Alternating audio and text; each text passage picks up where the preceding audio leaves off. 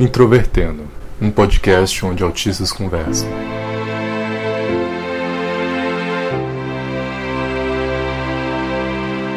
Um olá para você que escuta o podcast Introvertendo, este podcast que é feito para neurodiversos, neurotípicos e para pessoas de todo o espectro político. Menos anarcocapitalista. É, exatamente. Meu nome é Thiago Abreu e eu não fiquei surpreso com a notícia relacionada a Hans Asperger. Mano, tipo, olha só, mais um cientista do século XX que é um nazi. Novidade. Meu nome vai ser, dessa vez, advogado do diabo, porque alguém tem que ser, pela diversão, porque senão ia ficar tudo muito complacente, bonitinho.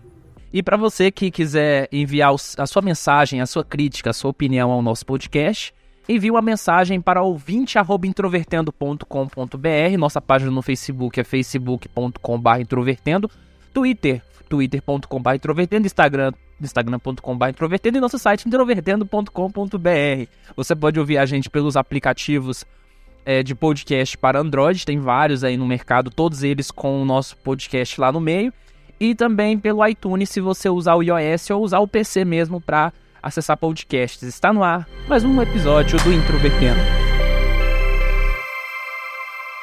Inicialmente, para quem estiver fora de contexto, vamos, vamos compreender o seguinte: Hans Asperger foi um médico pediatra que estudou crianças durante a Segunda Guerra Mundial e ele depois criou uma espécie de diagnóstico que era chamada de psicopatia autista, que depois é, com o estudo de outros psiquiatras, né, principalmente a Lorna Wing na, na década de 80, acabou validando muita coisa que ele estudou, mas modificou o nome em homenagem a ele depois que ele morreu, se não me engano ele morreu em 1980, foi chamada de Síndrome de Asperger. A Síndrome de Asperger hoje é considerada uma parte dentro do transtorno do espectro autista, tanto é que a terminologia Síndrome de Asperger está começando a entrar em desuso e ela é definida por essa parte mais leve do autismo. O que acontece é que, historicamente, ele já era suspeito de ter uma certa ligaçãozinha com, com o regime nazista, porque, obviamente, ele estava ali na Segunda Guerra Mundial. E aí, um estudo é, publicado na revista Nature esse ano demonstrou, através de vários documentos é, pessoais dele que não tinham sido estudados, além de outros registros históricos da época, que ele não somente é, cooperou com o regime, como ele também era simpático no movimento nazista. E aí, uma notícia publicada pelo Correio Brasiliense, que vocês podem acessar no nosso site, é, eu vou ler para vocês só para para quem não tem contexto aí saber mais ou menos o que, que está sendo acusado. O pediatra austríaco Hans Asperger, que deu nome à síndrome de Asperger, uma condição psiquiátrica do espectro do autismo, cooperou ativamente com o programa nazista de eutanásia, de acordo com um novo estudo. Aí vem citação. Asperger atuou para adaptar adaptar-se ao regime nazista e foi recompensado com perspectivas de carreira por suas manifestações de lealdade, afirma no estudo Helwing Scheck, não sei como é que pronuncia, historiador da Universidade Médica de Viena. O Dr. Asperger, que nasceu em 1906 e morreu em 1980, aí vem aspas, legitimou publicamente as, as políticas de higiene racial incluindo as esterilizações forçadas, e cooperou ativamente em várias oportunidades com o programa nazista de eutanásia de crianças, completa a pesquisa. Asperger foi membro de várias organizações vinculadas aos nazistas, porém não exatamente ao Partido Nazista, como destacou o estudo publicado na revista Molecular Autismo. Na verdade, eu acho que então foi primeiro na, na Molecular, mas eu lembro de ter alguma coisa nessas grandes revistas se não engano, a Nature. Não... Ou talvez eu esteja é, enganado, porque isso já tem umas semanas que eu, eu pesquisando sobre isso. Mas enfim, no estudo, esse pesquisador explica que consultou diversas publicações contemporâneas e documentos de arquivo e até agora não analisados, incluindo arquivos pessoais do médico e análises de seus pacientes. Também cita um documento nazista de 1940, segundo o qual Asperger concordava com as ideias nacional-socialistas sobre as questões de raça e as leis de esterilização, ou seja, aí mais ou menos no auge né, do, da Segunda Guerra em termos de, de vitória né, do nazismo. O Dr. Asperger mostrou sua lealdade aos princípios fundamentais da medicina nazista em várias conferências, conferências públicas.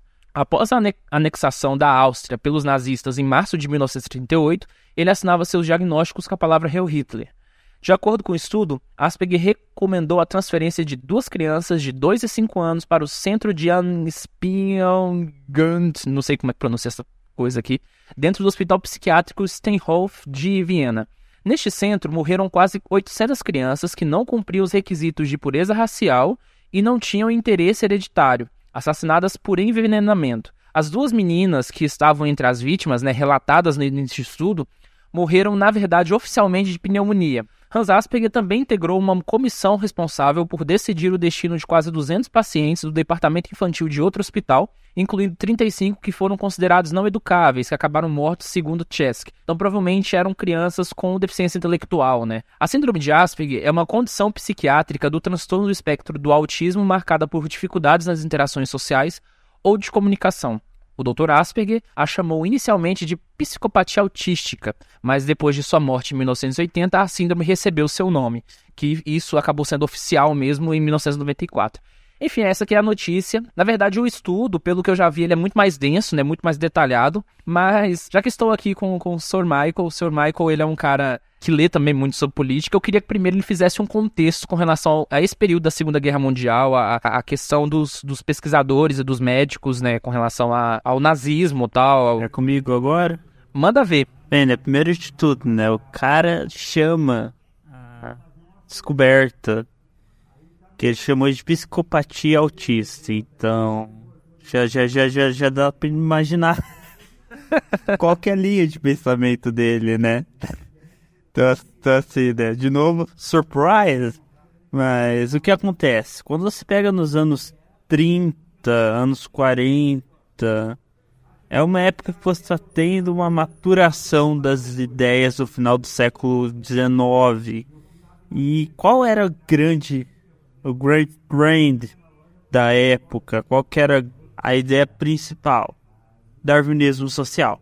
Fazia muito sentido na época para os pesquisadores da época essa coisa de que as diferenças, essa visão, abre aspas, negativa, é bem mais complexo que isso, mas eu não sou um cientista social, então vou ficar te devendo a explicação complexa. Mas essa visão de forma pejorativa e negativa da, do espectro de diferença entre os seres humanos.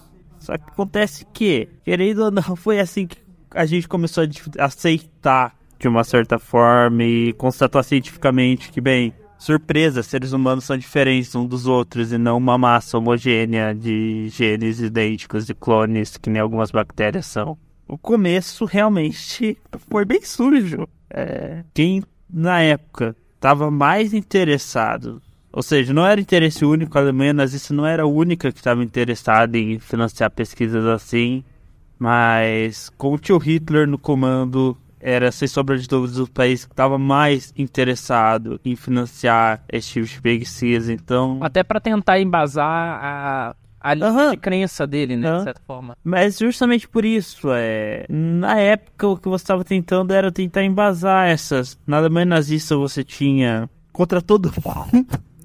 que não fosse alemão, basicamente, mas em todo mundo você tem isso. É, você usa esse conceito, essa ideia que vem do século XIX de darwinismo social para tentar embasar o racismo que estava dentro daquelas sociedades, a intolerância, com literalmente qualquer tipo de diferença, seja ela racial, psicológica.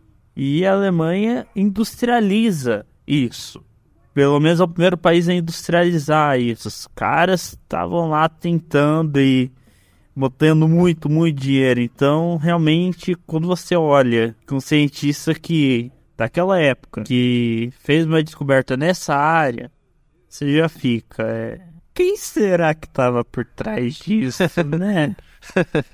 é, mais ou menos é, realmente tem uma linha de lógica por trás disso, porque naquela época esse era o pensamento. De, de hegemonia, no caso? O caso era: seres humanos são diferentes, isso é ruim. Aí acaba a conclusão científica. Aham, sim. Você tem muitos trabalhos naquela, daquela época que realmente chegam nesse ponto. Eles falam que tais diferenças são pejorativas no geral, só que o grande ponto que você tira é ruim e a gente tem que matar esse pessoal já é uma conclusão política. Esse tema do com relação ao Hans Asperger, ele causa muito debate porque nesses grupos né, de autismo já vi muita gente falando assim, ah, os autistas lá no, no, no né, fora do Brasil estão discutindo isso a cabo e a rodo, entrando em debate e tudo mais, e aqui não tá tendo discussão. E aí eu tava num grupo é, aqui do, do Facebook, eu não vou mencionar o nome para não expor as pessoas e tudo mais. Mas aí eu tava dentro de uma publicação falando sobre essa questão do Hans Asperger. E aí uma mãe de um autista. Todos sabemos que é o grupo do desenhista que pensa. e aí tinha uma mãe de um, de um autista que ela ela começou a argumentar falando que estavam fazendo com o Hans Asperger a perseguição, que era muito desnecessário, que na época você só podia ser nazista é, e que, por exemplo, eu, eu, sim, é porque eu estava argumentando, falando que era bom a gente ter outros nomes, até porque isso, o, o próprio termo Asperger já está entrando em desuso. Ela falou: Ah, você já assistiu a, a, lista de Schindler? É um filme que eu amo, inclusive. Mas eu achei a comparação dela de Asperger com Schindler tão forçada, porque não tem nada a ver uma coisa com a outra, né? Uma coisa é você ser um industrial que você cria um espaço, digamos assim, de resistência, burla o sistema. Outra coisa é você ser um pediatra que estava à frente de um, de um programa de, de execução, né? Não, e assim, é, tentar dizer que o cara não era nazista é meio que assim, forçar a barra. Cara, cientistas tinham basicamente carta branca no regime nazista. Ele não estava sendo forçado de nenhuma forma. Não, é muita. Assim, é é difícil pensar que ele estava sendo forçado.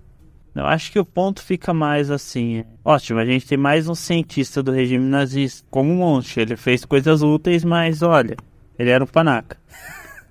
Assim, quanto à questão da mudança do nome é um negócio. Eu venho da ciências da Terra, então a gente tem o conceito de que o primeiro nome, quando você dá um nome para alguma coisa, no meu caso a paleontologia, para uma espécie, é o primeiro nome, é o que vale, então. A menos que você tenha algo muito, muito, muito, muito assim, que não tem que mudar, mas ainda assim, eu acho que simplesmente, não, eu realmente não vejo que esse é o muito necessário, porque, bem, né, se a gente fosse fazer isso com todo cientista do, da primeira metade do século XX, que é um pau no cu, basicamente a gente ia pagar essa época da, da história, porque plot twist, todos os cientistas daquela época eram um pau no cu. Assim, é, é meio que você tá. Você, é, você acaba apagando um pedaço da história que você devia fazer justamente o contrário. Você devia lembrar disso sempre que possível, porque é lembrando que você vai evitar que aquilo ocorra, ocorra de novo. Uhum. Mas assim, então você acha que o termo, por exemplo, que as pessoas poderiam usar é sempre síndrome de Asperger mesmo? Aham. Até porque psicopatia autista é um pouco. um nome cru demais, assim, é. E bem, né? Oficialmente, o primeiro nome oficial foi Asperger, então é Asperger, né? Aham, sim, entendo. É porque é o seguinte, também nesse campo do autismo tem muita. É um campo novo, digamos assim, né? De estudos, a gente não tem nem 100 anos direito que isso está estabelecido. Principalmente Asperger ainda, nossa, entrou no manual em 94. Então eu tô vendo que tem muito revisionismo nesse sentido. O CID-11 agora, que vai sair e vai começar a vigorar em 2022, ele já baniu todos os termos que não fossem transtorno espectro autista. Então agora você tem o transtorno espectro autista, e aí você tem transtornos do espectro autista com atraso intelectual ou sem atraso intelectual, ou com nenhum, ou leve ou muito atraso na, na fala. E não tem mais nada, sabe? É só, é só basicamente isso. Então eu fico pensando nessas várias mudanças também que o termo vai desenvolvendo com o passar do tempo. Isso é uma metodologia diferente que a gente na Ciência da Terra usa para nominação Porém, como você explicou, parece uma metodologia bem interessante. É que ao invés de o primeiro nome valer, pelo jeito vale o nome mais simples. Vale a nominação mais simples e mais englobativa. Embora assim, eu particularmente achei bastante confuso essas definições do CID-11, sabe?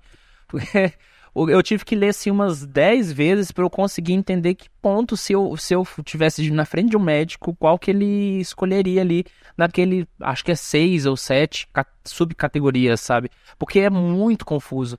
Aí o Otávio até brincou esses dias, ele disse assim: "Não, se a gente tivesse que escolher um novo nome para síndrome, que que tal síndrome do senhor Spock?"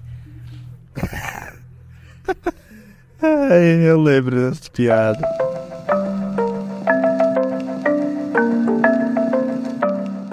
Então, é, eu acho que o segundo ponto mesmo é reforçar nisso, né? Se começar a casar cientistas que fizeram coisas importantes no século XX, ver quantos deles eram alinhados com o regime nazista, bem. A porra do administrador da NASA era tipo só o cara que criou os foguetes V2, tipo a Wonder Waffle, Wonder Waffles, a Wonder.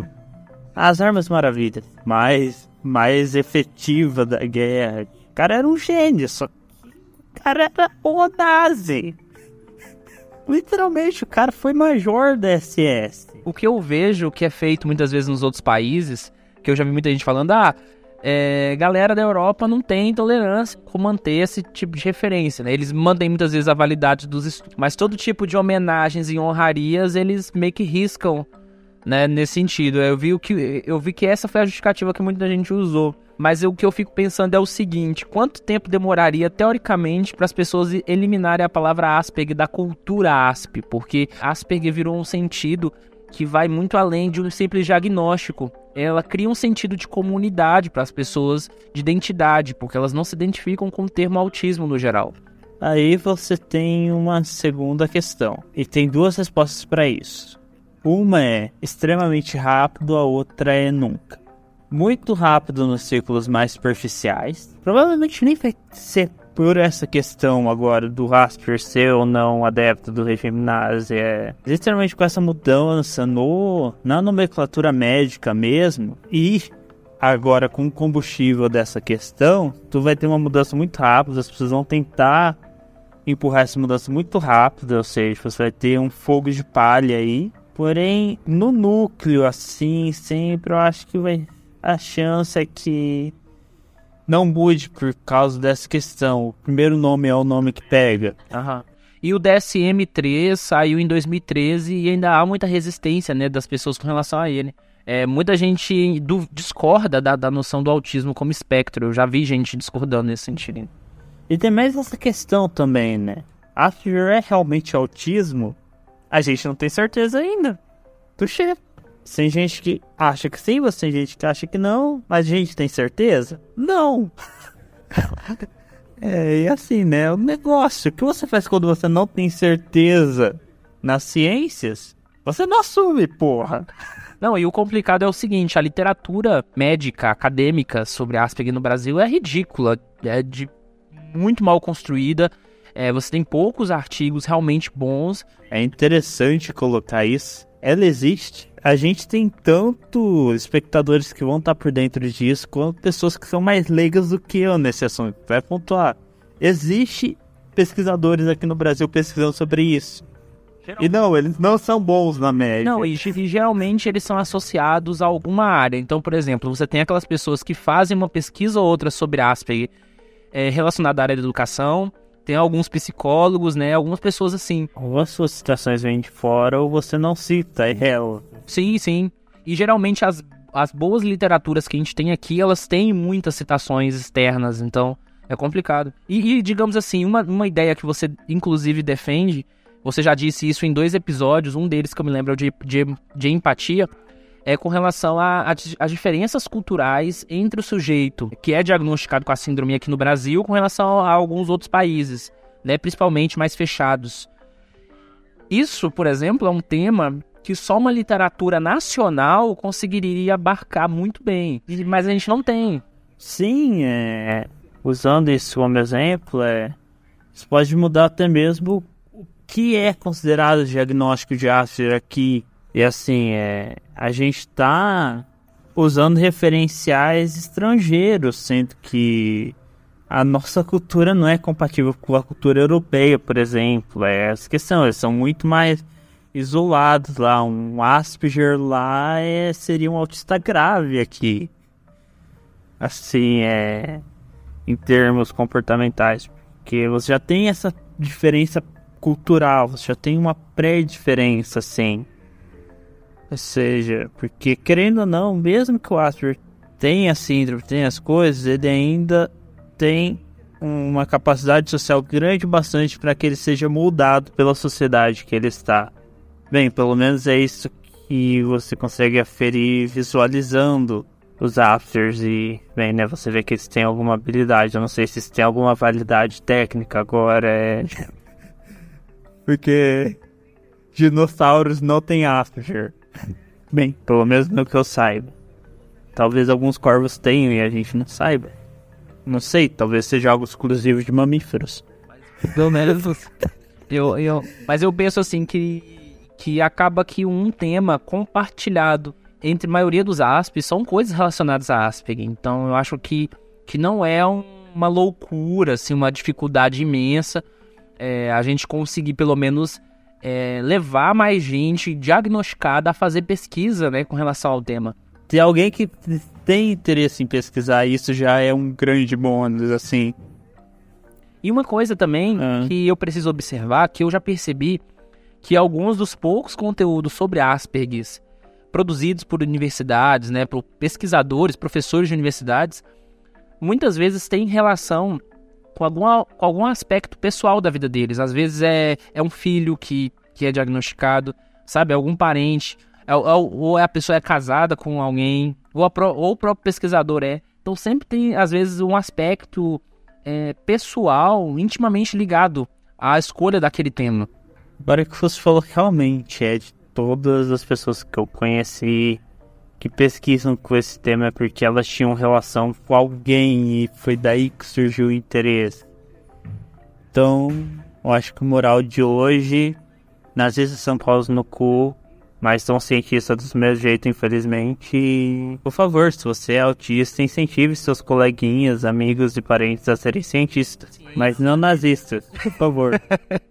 mas tanto tanto autistas é, quanto pessoas comuns vêm ajudar a gente aí, é, tanto mandando a sua mensagem de crítica, a sua opinião, ouvindo, compartilhando nosso podcast e também fazendo suas pesquisas aí. Esperamos que, quem sabe, daqui a cinco anos as coisas já sejam bastante diferentes. Eu falo cinco anos porque a realidade em 2014, quando eu era diagnosticado, era muito menor em termos de conhecimento. Hoje eu vejo tanta gente que não sabia nada que já sabe nossa, expandiu muito. Então acho que a perspectiva para a próxima década é de maior conhecimento acerca sobre o tema.